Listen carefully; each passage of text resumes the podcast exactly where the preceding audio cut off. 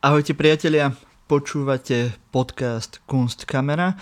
Ja som Martin Jakubčo a opäť mám to privilegium tu privítať Lidiu Pribišovú, šéf-redaktorku časopisu Flash Art Czech and Slovak Edition, aby nám porozprávala o novom čísle, ktoré je už 62. v poradí a má tému politika identít. Ahoj Lidia. Ahoj, ďakujem.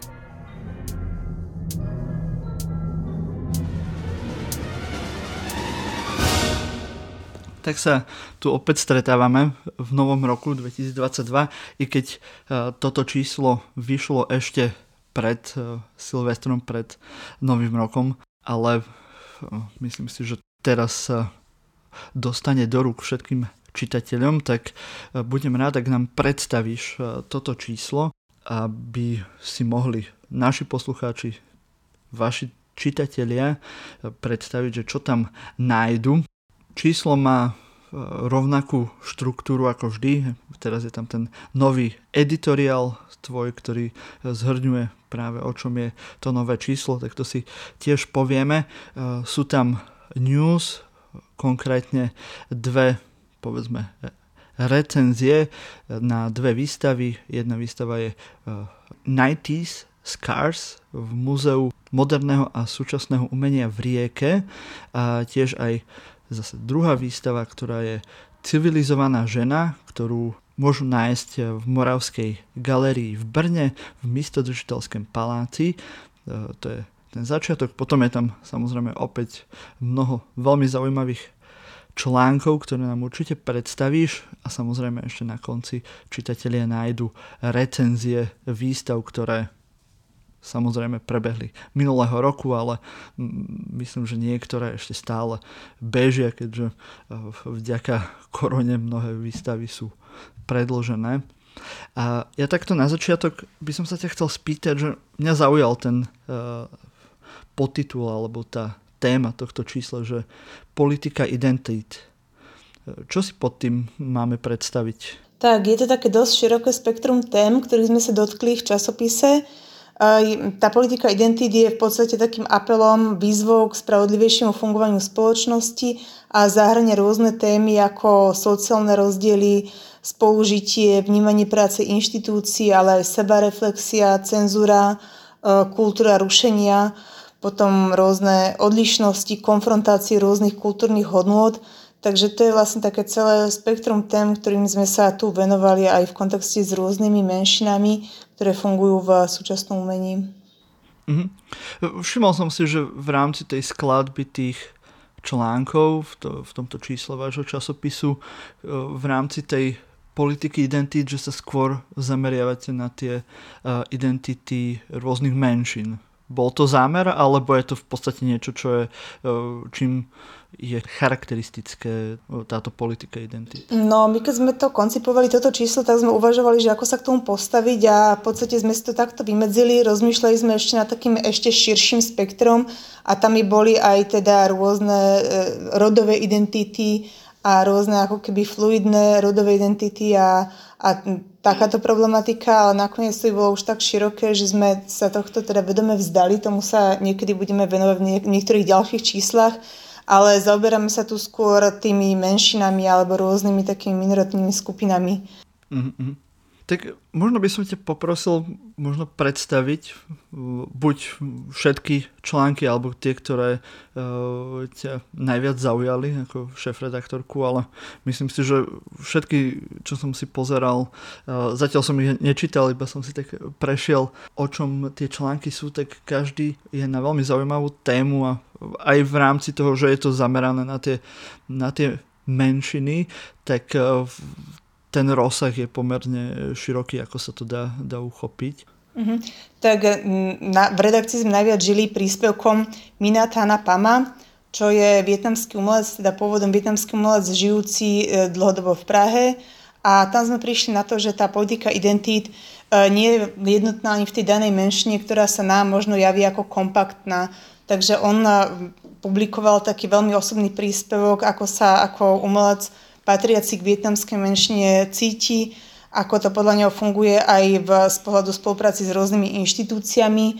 Častokrát vidí problematické napríklad to, že týmto menšinám alebo jemu je aj daný nejaký priestor alebo hlas, ale v podstate je to také dosť e, vlastne povrchné, že tí kurátori alebo teda tie inštitúcie až tak nemajú naštudovanú tú jeho problematiku alebo tie témy, ktorými sa zaoberá a že to vlastne vypali možno ešte horšie, ako, ako keby sa tým nezaoberali. Na čo sme dostali do redakcií dosť veľa e, rôznych takých odoziev, kritických hlasov, ktoré budeme teda postupne uverejňovať aj na web stránke. Takže to je vlastne taká polemika, ktorou sme dosť žili a čo ma teda veľmi mhm. zaujala a naozaj si vážim, že tento Min Tam Pam tak otvorene išiel s kožou na trh a takto všetko ako naozaj veľmi otvorene a kriticky pomenoval. Takže to je taký článok, čo naozaj som rada, že sa nám podarilo získať. No a potom tu máme takisto ďalší článok zaujímavý, e, taký profil vietnamskej umelkyne, ktorá pôsobí v Bratislave Kvet Nguyen, e, ktorý napísala Beata Jablonská, ktorá je fotografka a naozaj už je taká dosť výrazná a mm, etablovaná na slovenskej umeleckej scéne. No potom tu máme rôzne ďalšie mm-hmm. príspevky, ktoré sa zaoberajú inými menšinami, Napríklad je tu mm, príspevok, ktorý sa zaoberá rómskou menšinou Terezy Špinky. Potom tu máme rôzne také profily, ktoré nahliedajú na identitu z rôznych hľadíc, ako profil skupiny Cloudy Babies od Terezy Záchovej. Potom tu máme profil Maxa Vajta, ktorý je český absolvent ateliéru fotografia nových médií na FAMu, ktorý pripravila, pripravila Aneška Kožinková. Máme tu zaujímavý rozhovor s umelkyňou ukrajinského pôvodu pôsobiacou v Prahe Olgou Krikun, ktorý pripravil Lexa Peroutka a ďalšie. Ešte by som možno upozornila na, taký, na takú v podstate štúdiu sociologickú alebo antropologickú, ktorú pripravila sociologička Ivana Rapoš-Božič. A to je taká reflexia o tom, ako fungujú múzea, národnostné múzea menšín v Čechách a na Slovensku. Je to taká vlastne také porovnanie alebo taká prípadová štúdia a je zaujímavé, že je tam dosť veľa rozdielov, tak ono sa zoberá napríklad tým, že aké typy pracovníkov alebo aký profil by mali mať ľudia, kurátori, ktorí tam pracujú, potom aké sú rozdiely, napríklad, že na Slovensku je oveľa viacej týchto uh, múzeí menšín ako v Čechách, kdežto v Čechách viacerým menšinám je prisúdená pozícia menšín, napríklad aj vietnamské menšiny, čo na Slovensku doteraz nie je a tak, tak to bol taký článok, čo ma tiež veľmi zaujal. Áno, je to zaujímavé, že práve dosť akože výraznú plochu v tom obsahu vášho eh, časopisu má práve tá vietnamská menšina, ktorá samozrejme je prítomná už eh, dlhé roky na Slovensku a v Čechách samozrejme, i keď nie je tak veľmi akcentovaná ako možno ostatné menšiny, takže to ma celku zaujalo a je podľa mňa dobré, že sa to, eh, že sa to nejak dáva na povrch. To je super, na, na tie články sa určite teším a ešte keď si hovorila, že to vyvolalo určitú polemiku, tak to môže byť e, naozaj zaujímavé potom aj do budúcna sledovať vašu stránku. Keď si hovorila, že tam budú nejaké publikované odozvy, to ma vždy tak zaujíma tieto polemiky na, na slovenskej kultúrnej alebo umeleckej scéne, lebo predsa diskusia je to, čo nás e, posúva dopredu, takže e, môže to byť zaujímavé. A aj ten článok, čo si hovorila, ten, ten posledný o tých múzeách menšín, e, máš pravdu, že tie rozdiely medzi múzeami v Čechách a na Slovensku sú pomerne akože iné, keď na Slovensku tie, tie múzea, ktoré som navštívil, tých, tých menšín, tak sú to väčšinou tiež také akože nie veľmi, by som to povedal, progresívne múzea, často niekde v zapadnutých miestach, podľa toho, ktorá, ktorá menšina. A neviem, ako, nemám predstavu, ako, ako funguje mm, financovanie napríklad takýchto múzeí menšín. Viem, že minulý rok na mnohých takýchto múzeách sa vyberali noví riaditeľia.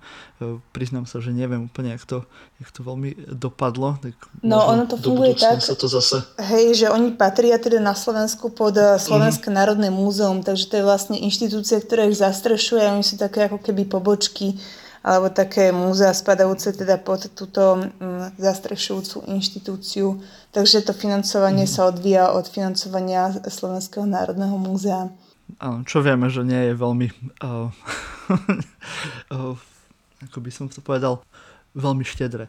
Uh, áno, ale v, napríklad viem, že múzeum v Brne, múzeum rómskej kultúry je veľmi vychytené a viem, že robia vynikajúce výstavy a snažia sa práve byť takým aj, aj progresívnym priestorom, ktorý nejakým novým spôsobom práve či už spracováva alebo prezentuje umenie rómskej kultúry. Nie len to tradičné, keďže často bohužiaľ tie muzeá sa nejak obmedzujú na, na to ukazovanie tých tradícií a tej minulosti, ale viem, že tam sa snažia aj práve nejaké sú, súčasné smerovanie umenia e, týchto menšín e, prezentovať. Takže to môžem odporučiť, toto romské, e, alebo teda Múzeum rómskej kultúry v Brne na Bratislavskej ulici. No ešte by som upozornila na také dva ďalšie články, čo sa dotýkajú tej identity, ale zase z iných pohľadov. A jeden z nich je príspevok Niny Vidovencovej, ktorá sa zaoberá kultúrou rušenia, teda cancel culture a mm, mocenským mm-hmm. zneužívaním internetu alebo rôznych fiktívnych identít na internete, pseudo-identít, fenoménom fake news, takže to je zase taký ďalší pohľad na identitu, ktorý, ktorý je teda tiež dnes veľmi aktuálny. A ešte taký ďalší zaujímavý mm-hmm. príspevok Lenky Vráblikovej a Elspeth Mitchell je mm, taký etnomikologický, teda sa zaoberá metaforami húb v politických a estetických artikuláciách národnej identity. Takže to je tiež taký naozaj veľmi špecifický pohľad na národnú identitu cez uh, pohľad húb, no, čo, čo je niečo, čo teda mňa osobne veľmi zaujíma, takže to je tiež príspevok, ktorému sa veľmi teším. Áno, to je, to je super, aj to mám rád práve na vašom časopise, že vždy tam nájdem nejaký pohľad alebo nejakú kombináciu, ktorá by ma akože e, bežne nikdy asi nenapadla, ale tým pádom je, je to prostredie súčasného umenia tak veľmi kreatívne a dokážu sa pozrieť na tie veci z veľmi špecifických uhlov pohľadu, tak to ma vždy baví nejak hľadať tieto, tieto nové nazerania na rôzne problematiky, takže aj na, na tieto uh, články sa teším a ten e, etnomikológia je ten termín, ktorý ma veľmi zaujal, takže sa teším, ak zistím, že čo to vlastne znamená. Jasné, no a ešte by som možno aj približila, že čo chystáme na tento rok, lebo už máme samozrejme ako no, každý rok už aj e, vyšpecifikované alebo rozhodnuté e, témy teda tých ďalších čísel, tak nasledujúce číslo, na ktorom sme začali už aj pracovať, sa bude týkať subjektívneho obratu alebo autobiografii v umení. Potom ďalšou mm-hmm. témou, ktorej sa budeme venovať, je tiež téma, čo mi veľmi blízka, to je taký odchod na vidiek, degrowth alebo také umyselné uh, uchylenie sa do ústrania, ktoré je teda aj v Čechách a na Slovensku dosť, uh, dosť rozšírené a je mnoho molcov alebo aj kurátorov, ktorí sa stiahujú do rôznych periférií alebo rovno do lesov a tam pôsobia alebo pracujú alebo tam budú nejaké nové centrá umenia. Takže to je taká tiež zaujímavá téma. A potom ďalšou takou témou, ktorej sa budeme venovať, je spolupráca s amatérmi alebo outsidermi v umení, čo je tiež niečo, čo už e, je e, téma, ktorá rezonuje najmä teda na slovenskom, na slovenskom, v slovenskom umení dosť e, často. A takou poslednou témou v záveri budú, v tohto roku bude toxicita. A je to toxicita aj čo sa týka ekológie alebo teda klimatickej krízy, ale takisto aj rôzne toxické vzťahy ktoré fungujú možno čiže aj v súčasnom umení. Takže to sú témy, ktorým sa budeme venovať tento rok. Super, tak to sú určite zaujímavé témy, na ktoré sa budeme tešiť e, celý tento rok a dúfam, že nám prídeš e, vždy porozprávať o, o tom novom čísle, ktoré, ktoré vidia a, a čo nové sa na poli vytvarného umenia súčasného objaví v rámci týchto oblastí a tém.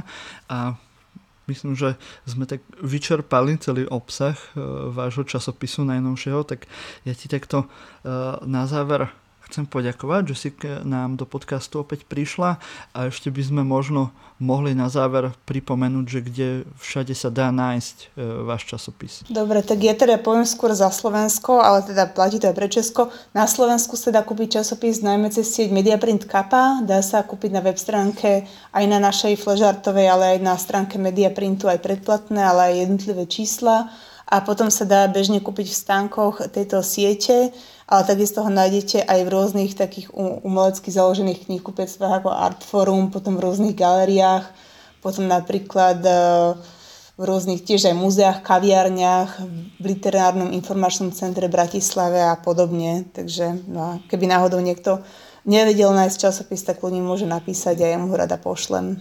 Určite, takže minimálne ak si otvoríte stránku www.flashart.cz, tak tam určite nájdete informácie, ako sa k tomuto časopisu dostať a tiež myslím, že ešte aj k dispozícii predplatné, ak by náhodou niekomu sa to nechcelo za každým zháňať, tak si môžete kúpiť predplatné a ten časopis opravom, ak sa milím, im príde do schránky, že? Áno. Sám. To máte najjednoduchšie, takže kúpte si predplatné a, a máte to v suchu. Dobre, tak ďakujem ti veľmi pekne, Lídia, opäť za predstavenie najnovšieho čísla Flash Artu, teda čísla 62, ktoré má tému politika identít. Ďakujem ja ešte raz veľmi pekne. Ahojte, dovidenia.